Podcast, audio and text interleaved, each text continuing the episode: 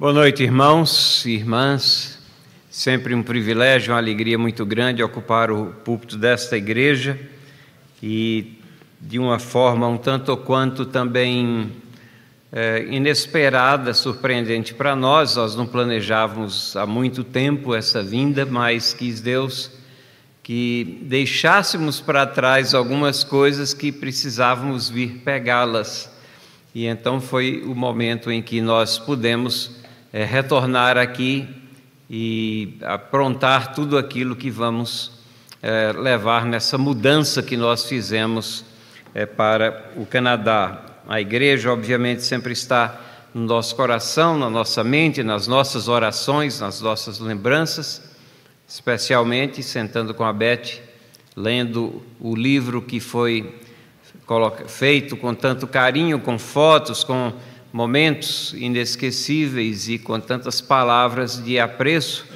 Nós apreciamos muito todos os anos que passamos aqui nesta igreja e todas as amizades que fizemos aqui de uma forma permanente. Essas amizades não cessam com a nossa nova morada lá junto dos nossos filhos e pelo menos metade né, dos doze netos estão lá conosco com a possibilidade no ano que vem de mais quatro netos se agregarem nessa mesma cidade lá no Canadá. Então é o centro de gravidade da nossa família tornou-se essa cidade de Calgary lá no Canadá, onde aguardamos qualquer um que é, vá até o Canadá e vá até Calgary sabe que tem uma acolhida toda especial no nosso lar. É, isso que queríamos deixar também nesta noite. Mas aqui estamos para examinar a palavra de Deus. A palavra de Deus que será exposta no livro de Eclesiastes, capítulo 5, versículos 1 a 7. Eclesiastes, capítulo 5, versículos 1 a 7. Esse livro que já foi alvo de exposição continuada aqui na, na, na Igreja Presbiteriana de Santo Amaro, mas a palavra de Deus é sempre rica, sempre que nós abordamos e nos achegamos à palavra de Deus, sempre temos coisas novas a ver, a aprender. Deus nos fala de diferentes maneiras através da Sua palavra, dessas instruções que Ele colocou para nós. Então, leiamos, eh, vamos, acompanhe a leitura né, dos versículos 1 a 7, a nossa concentração é, será é, nas, nos versos finais, mas vamos é, dar uma lida nesses versos 1 a 7. Diz assim a palavra de Deus: Guarde o pé quando você entrar na casa de Deus. Chegar-se para ouvir é melhor do que oferecer um sacrifício de tolos que fa fazem o mal sem se dar conta. Que a sua boca não se precipite, nem se apresse o seu coração em pronunciar uma palavra diante de Deus. Porque Deus está nos céus e você aqui na terra, portanto, sejam poucas as suas palavras. Porque das muitas preocupações vêm os sonhos, e do muito falar, palavras tolas. Quando você fizer algum voto a Deus, não demore a cumpri-lo pois dele não se agrada de tolos. Cumpra o voto que você faz. Melhor é não fazer o voto do que fazer e não cumprir. Não consinta que a sua boca o leve a pecar, nem diga ao mensageiro de Deus que foi descuido. Por que fazer com que Deus fique irado por causa de você, por causa do que você diz, e deixar que ele destrua o que você fez. Porque, como na multidão dos sonhos há vaidade, assim também nas muitas palavras. Portanto, tema a Deus. Vamos orar. Senhor, acabamos de ler a tua palavra, instrui-nos agora a partir dela, faz com que possamos ser melhores servos e servas no teu reino, na tua igreja, na proclamação do nome do nosso Salvador Jesus Cristo, em nome de quem oramos. Amém. Estamos chegando num final de ano, estamos no mês de dezembro, parece que o ano correu bastante rápido, depois de dois anos e talvez dois anos e um pouquinho mais, onde o tempo parecia não passar e parecia que as condições experimentadas durante a pandemia viriam estariam conosco para ficar, mas esse ano ele passou muito rapidamente nas diversas atividades que nós temos. A sensação é essa, obviamente, que o tempo ele é uniforme. Mas é nesse momento em que às vezes paramos para pensar, fazer uma avaliação das nossas vidas, daquilo que conseguimos fazer, daquilo que intencionamos fazer, das coisas que estão à nossa frente, das portas que se abrem pela boa mão de Deus, das portas que se fecham também às vezes pela providência divina, nada escapa ao controle do Deus soberano. Essa é uma ocasião em que procuramos a Deus. Nada errado com isso. Deus se alegra que tenhamos passos, marcos na nossa vida. Temos o nosso aniversário, onde sempre relembramos a dádiva dos anos que Deus nos deu e as pessoas é, desejam que tenhamos mais anos à frente. Então, são marcos que Deus coloca na nossa vida para que estejamos nos lembrando dele nessas ocasiões. E nesses finais de ano é uma ocasião também ou são ocasiões em que procuramos Deus em adoração. É uma ocasião em que procuramos falar com Ele pela oração. É a ocasião também que, com frequência, fazemos alguns votos de mudança, alguma resolução. Fazemos resoluções, votos a Deus e a nossos familiares ou às vezes a nós próprios sobre coisas que pretendemos mudar. Muitas dessas coisas caem no esquecimento depois de alguns dias, muitas delas trazem frustrações, porque às vezes não conseguimos cumpri-las e por vezes até por nossa displicência ou incapacidade de realizá-las.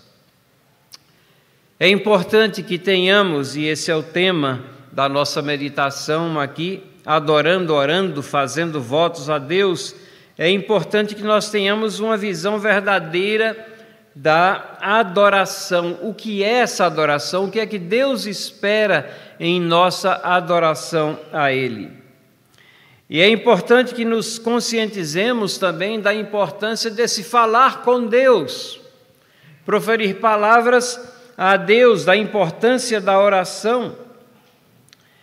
É importante também que nós queiramos mudar a nossa vida em áreas que vemos que precisamos mudar, querer conformar a nossa vida aos princípios de Deus mas é também de igual importância que nós não venhamos a adorar a Deus apenas mecanicamente, que nós não venhamos a orar a Deus relaxadamente, e que não venhamos a falar, pensar ou prometer precipitadamente.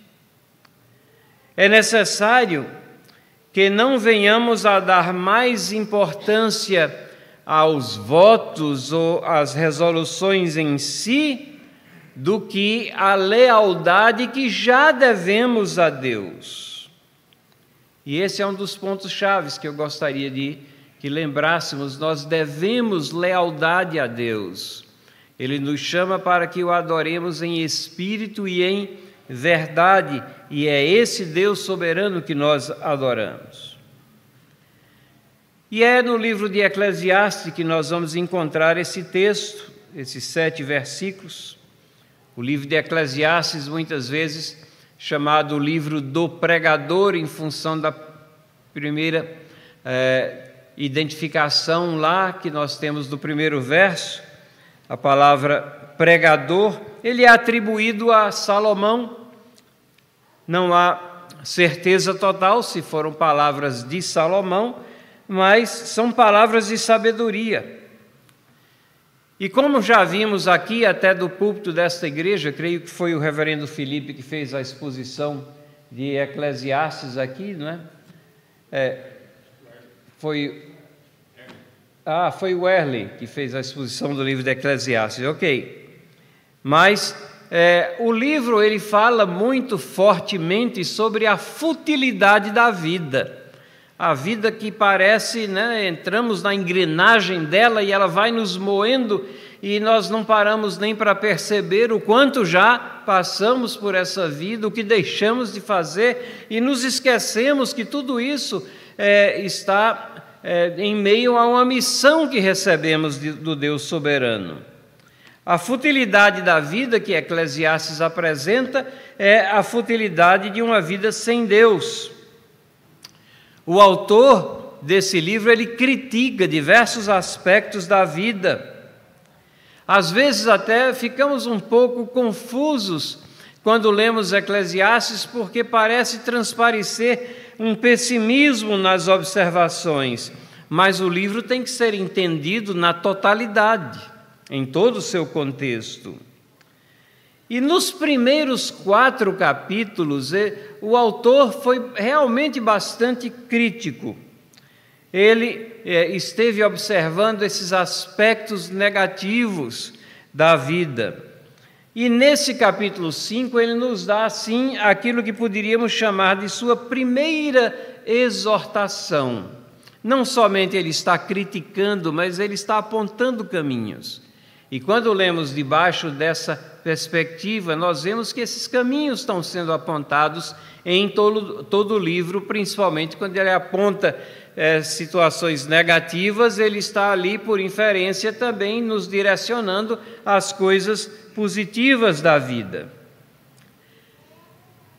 Aqui temos essa exortação de orar, de adorar, orar, e a questão de fazer votos também de tomar é, resolução, resoluções.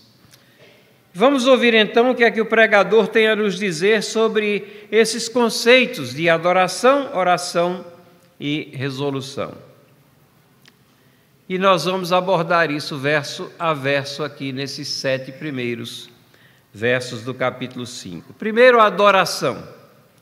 O versículo primeiro lido diz: Guarde o pé quando você entrar na casa de Deus. Chegar-se para ouvir é melhor do que oferecer um sacrifício de tolos que fazem o mal sem se dar conta.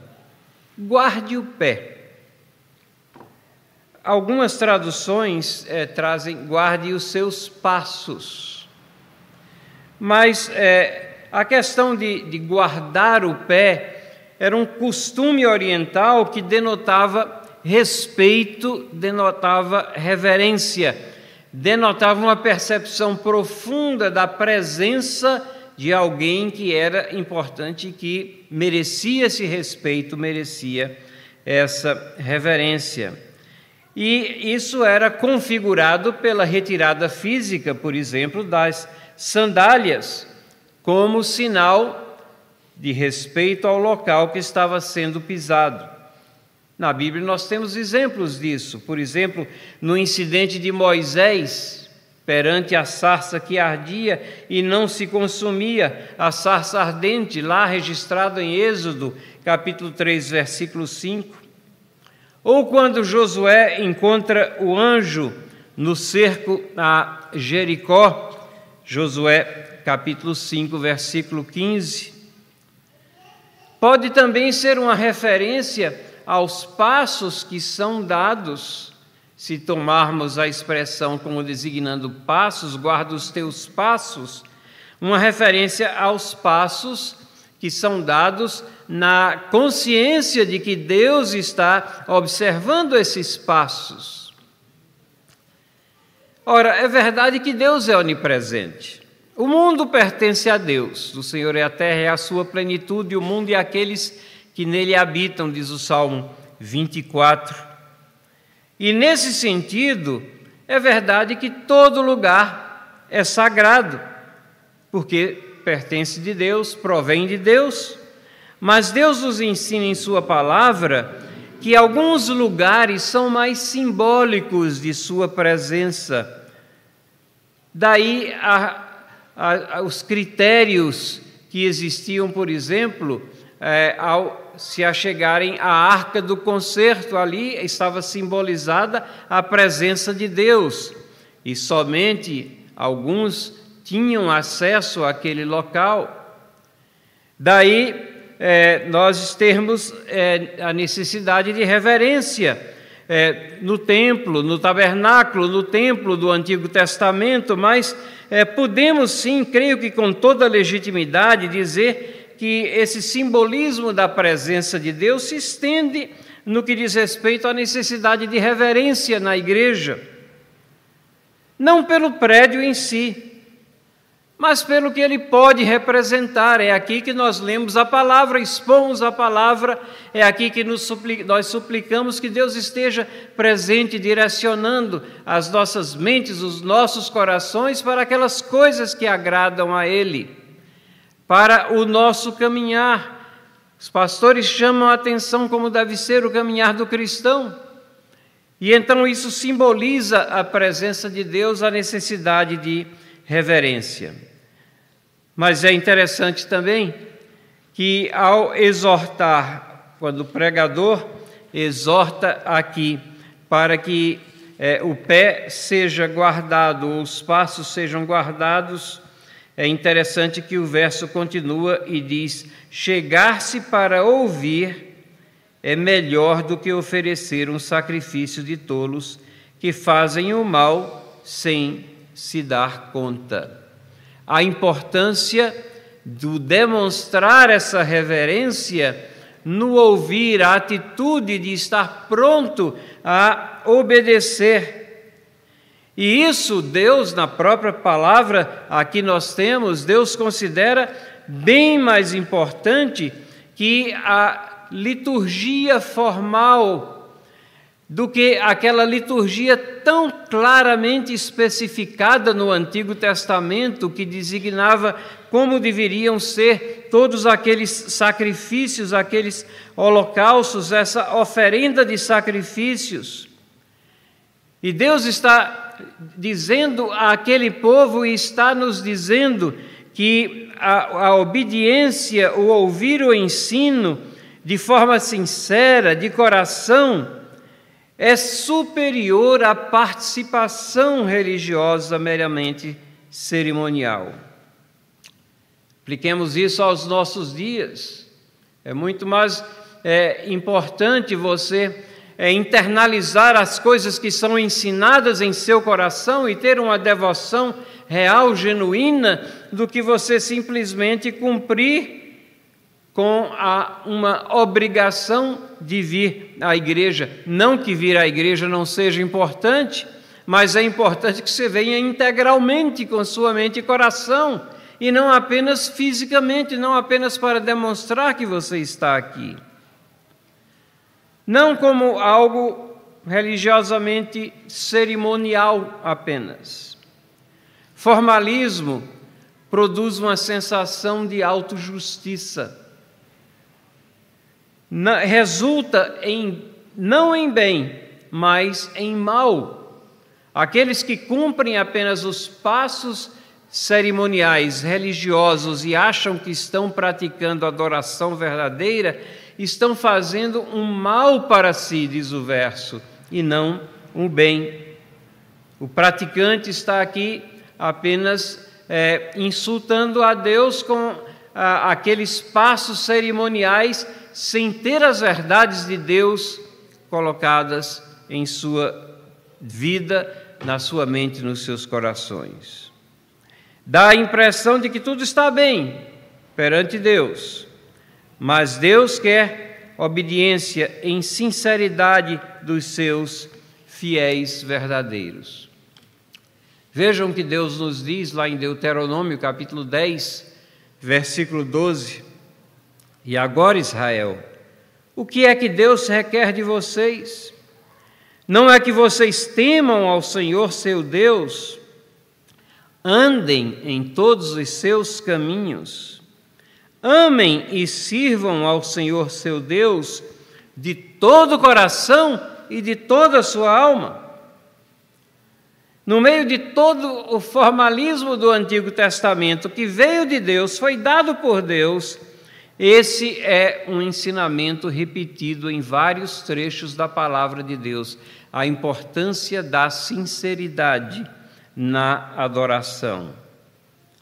Por exemplo, no Salmo 51, versículo 16, o salmista diz que Deus não se agrada de sacrifícios, de holocaustos, mas o que agrada realmente a Deus é o espírito quebrantado, o coração contrito, e diz que a esses Deus não despreza, e então que esse que vem com o coração quebrantado, o coração contrito, o espírito quebrantado, que traga então, que cumpra com aquelas coisas que Deus determinou como ele deseja ser adorado.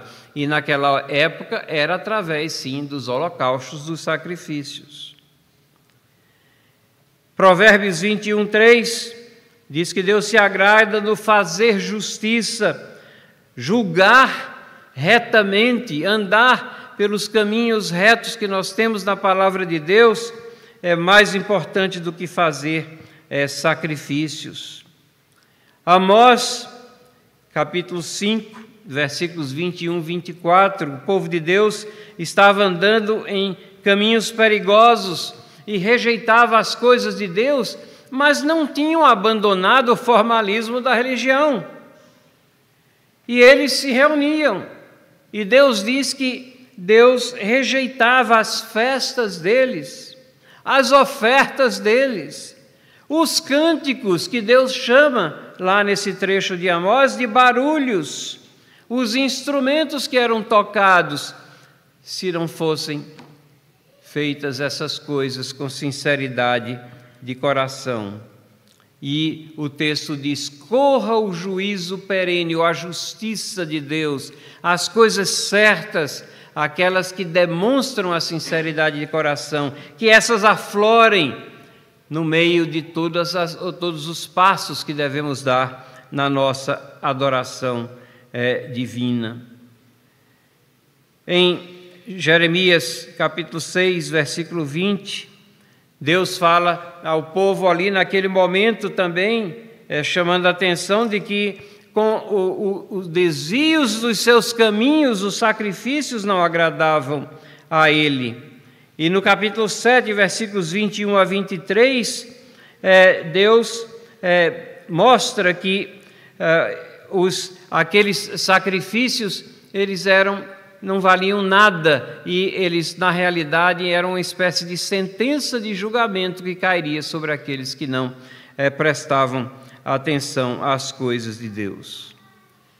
Final de ano, nos achegamos para adorar, o nome de Jesus está sendo proferido em tantos lugares, em tantas partes, até por descrentes, mas que venhamos a adorá-lo com essa sinceridade de coração que é requerida pela palavra de Deus.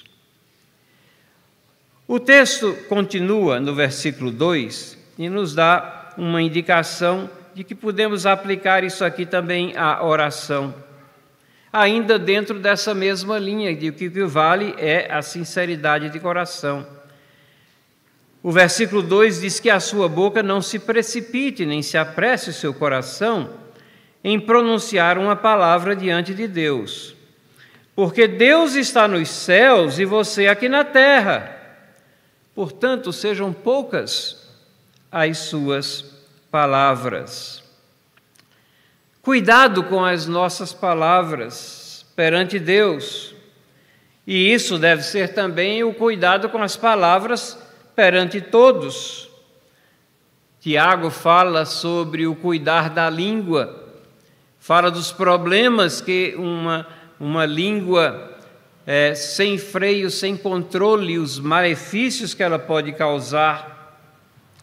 Fala de é, Tiago fala tanto no capítulo 1 quanto no capítulo 4 é, que essa língua fala mal dos irmãos enquanto deveria estar é, dando graças a Deus pela igreja, pelo ajuntamento do povo de Deus, se ocupa muitas vezes em falar mal dos irmãos.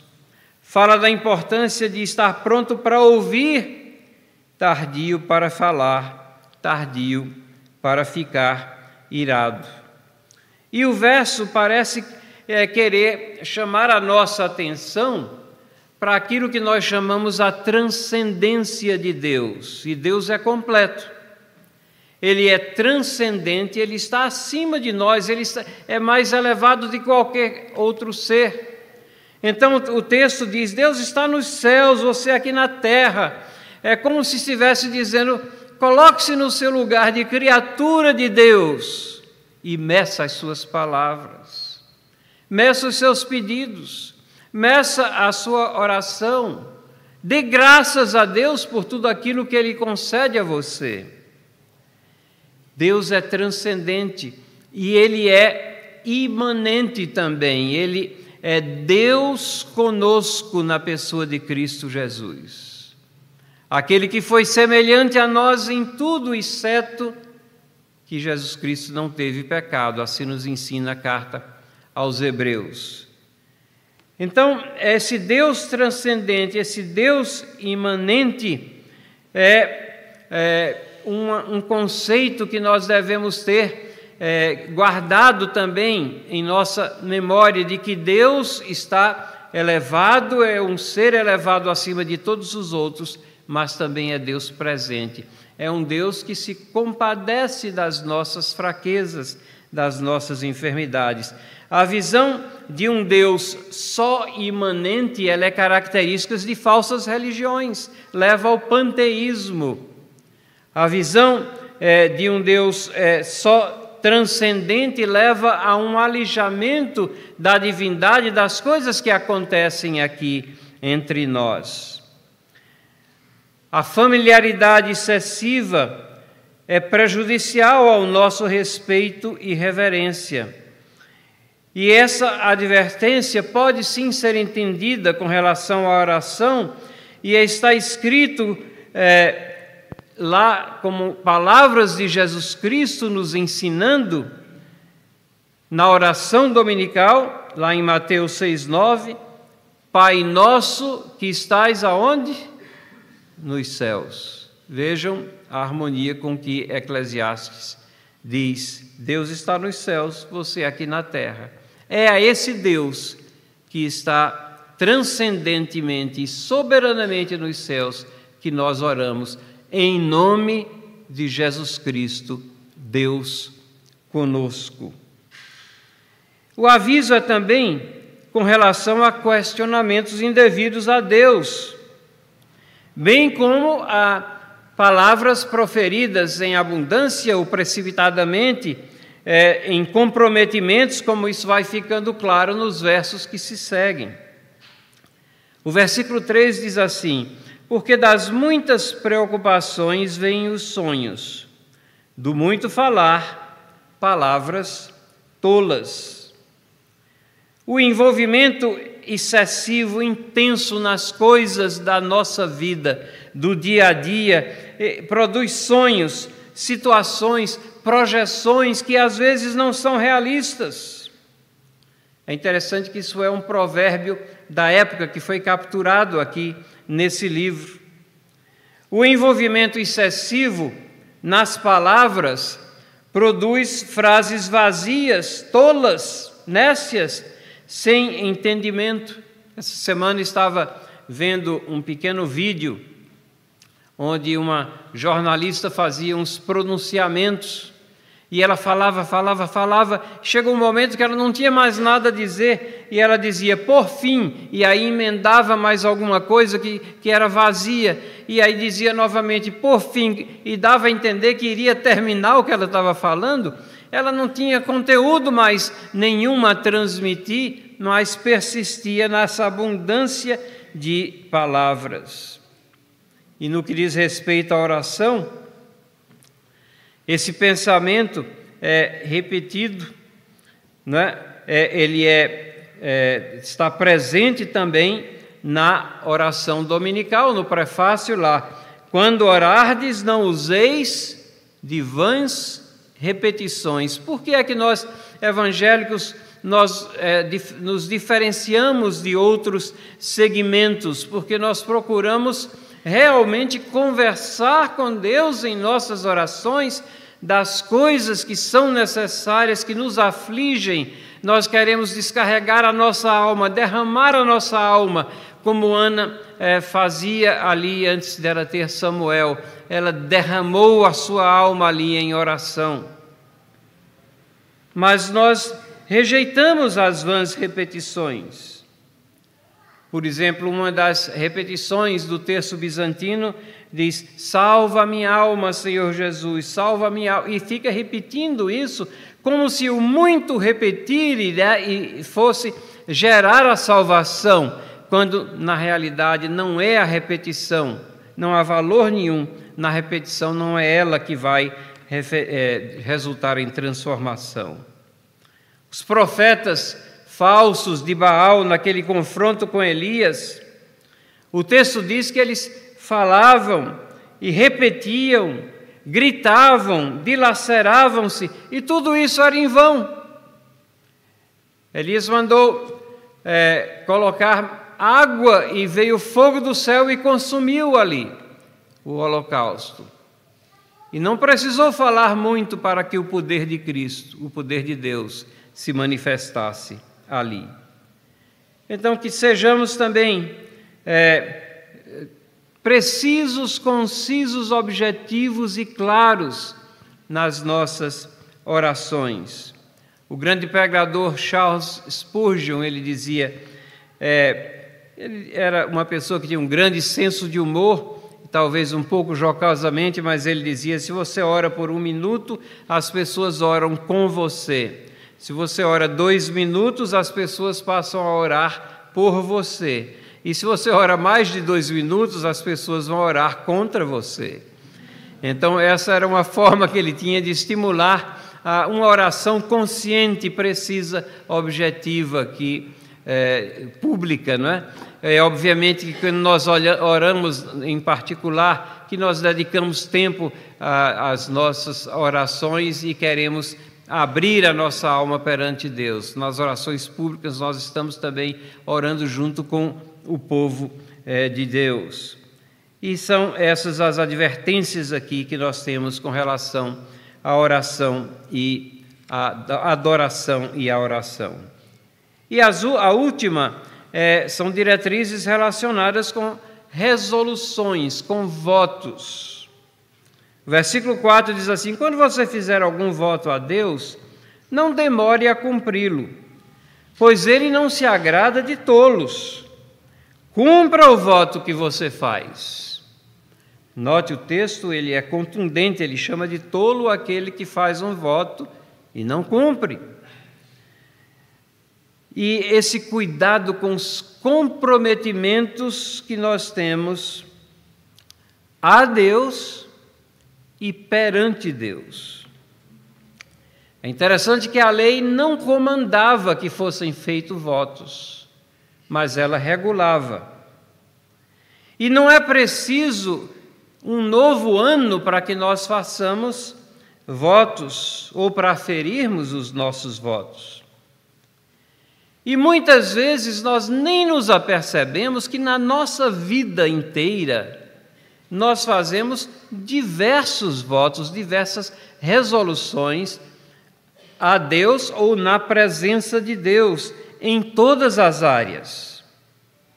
Por exemplo, membresia, quando somos admitidos como membros, fazemos uma resolução na presença de Deus e com a testemunha do povo de Deus de aceitar o governo da igreja de apoiar financeiramente o trabalho da igreja. Declaramos a nossa profissão de fé, uma declaração de que nós aceitamos as Escrituras como trazendo a palavra de Deus e que aquelas coisas são verdadeiras. Isso é em todas, em tantas e tantas fases de nossa vida. No batismo, Fazemos votos de que as crianças serão criadas debaixo da admoestação do Senhor, de acordo com os princípios da palavra de Deus. São votos que são feitos a Deus e na presença de Deus e com testemunhas. No casamento, votos que são feitos ao, ao esposo ou à esposa. Pastores, presbíteros declaram lealdade aos padrões de doutrina da nossa igreja. São votos chamados votos de ordenação. E deve nos perturbar quando vemos esses votos sendo quebrados. Votos que foram feitos a Deus ou na presença de Deus a uma outra pessoa, mas tendo ou o povo de Deus como testemunha ou o próprio Deus. Paulo é, é, chamava Deus como testemunha de vez em quando, quando ele tinha uma afirmação extremamente séria que as pessoas deveriam prestar atenção. E é por isso que no versículo 5 nós temos: melhor é não fazer voto do que fazer e não cumprir. A grande responsabilidade dos votos e ele está sendo simplesmente coerente com aquilo que já foi dito em Deuteronômio capítulo 23, versículos 21 a 23. Diz assim aquele texto: Se fizerem um voto ao Senhor seu Deus, não devem demorar, demorar a cumpri-lo. Porque o Senhor seu Deus certamente exigirá de vocês, e vocês serão culpados de pecado. Mas se vocês se abstiverem de fazer um voto, não serão culpados do pecado. Vejam bem, os votos não eram demandados, eram regulados. O que proferiram os seus lábios, isso vocês têm de guardar e cumprir, porque livremente fizeram um voto ao Senhor seu Deus com as palavras que disseram. Livremente se achegaram aqui e disseram: Eu quero ser membro da Igreja Presbiteriana de Santo Amaro. Livremente você fez um voto é, conjugal do casamento. Livremente, presbíteros, pastores se apresentam e fazem votos de ordenação. Então, é, Deus diz que esses votos livres é, foram feitos e não podem ser feitos com frivolidade. Será que nós temos consciência de quantos votos nós já fizemos a Deus, perante Deus? E a consciência de que temos que cumpri-los sim, porque Deus exige isso de nós? O versículo 6 diz: Não consinta que sua boca o leve a pecar, nem diga ao mensageiro de Deus que foi descuido. Aquelas desculpas que nós arranjamos né, para é, não ter cumprido um voto. Ah, eu planejo é, reduzir esse é um voto né, que eu é, deveria ter feito há muito tempo. É, planejo é, diminuir 5 quilos no ano que vem. E aí vem a pandemia, home office, não sei o que e tal, e aí você diz: ah, foram as circunstâncias que impediram que eu cumprisse o voto. Né? Não diga que foi descuido. Por que fazer, diz o verso 6, com que Deus fique irado por causa do que você diz e deixar que Ele destrua o que você fez? Ou seja, não se coloque voluntariamente numa situação de dificuldade, votos impensados. Quando prometemos na igreja, fazemos diante de Cristo, do pastor, são os mensageiros não utilizar desculpas falsas, ah, foi um engano, foi um lapso, ah, pastor, não deu. E é, hoje, nas nossas leituras, temos lá o sim, sim, não, não, né? seja a sua palavra sim ou não, mas que leve em conta a necessidade de que suas palavras expressem é, a verdade. O versículo 7, o último, diz assim: Porque, como na multidão dos sonhos há vaidade, essa palavra é, tão presente no livro de Eclesiastes, que significa vazio, significa que é, não, não há substância. Né? Na multidão dos sonhos não há substância, assim também nas muitas palavras. Portanto, tema a Deus. A questão do temor de Deus é uma expressão bíblica, ela denota respeito, reconhecimento de quem Deus é. Adoração ao Deus verdadeiro, isso é temer a Deus. Mas não está ausente desse termo a ideia do temor, conscientização de que Deus é Deus soberano, que não tem o culpado por inocente e que vai requerer o cumprimento de votos que são feitos a Ele. Na multidão dos sonhos a vaidade, nas muitas palavras também, portanto, tema a Deus. A atitude comandada aqui é que nós não sejamos como os tolos. Não votemos no sentido de fazer votos apressadamente. Deus demanda seriedade de vida e uma seriedade incondicional. Temamos a Deus, significando respeito, reverência, mas também observância de Sua palavra, dos seus preceitos.